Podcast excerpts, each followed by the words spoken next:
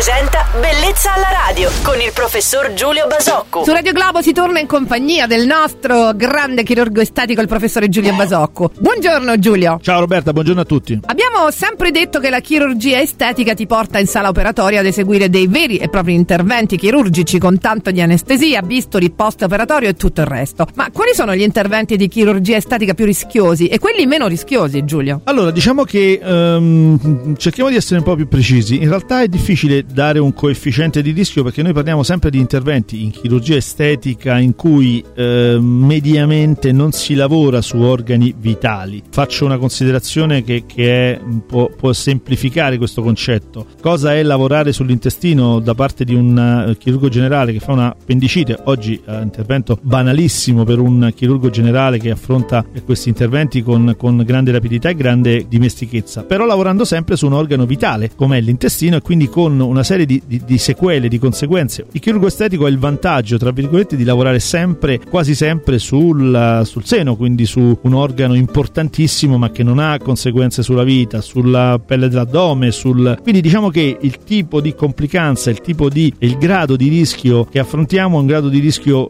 commisurato e parametrato a, a un altro tipo di problematiche. Quindi direi che eh, la chirurgia estetica ben condotta negli ambienti giusti, con giusta, le giuste procedure, è una, una chirurgia che rispetto alla chirurgia maggiore ovviamente comporta una serie di rischi molto molto ridotti. Ringraziamo il professore Giulio Basocco per averci chiarito alcuni punti sulla chirurgia estetica. Oggi con il nostro chirurgo estetico ci si ritrova domani su Radio Globo. Buona giornata, ciao Giulio. Ciao Roberta e buona giornata a tutti. Bellezza alla radio.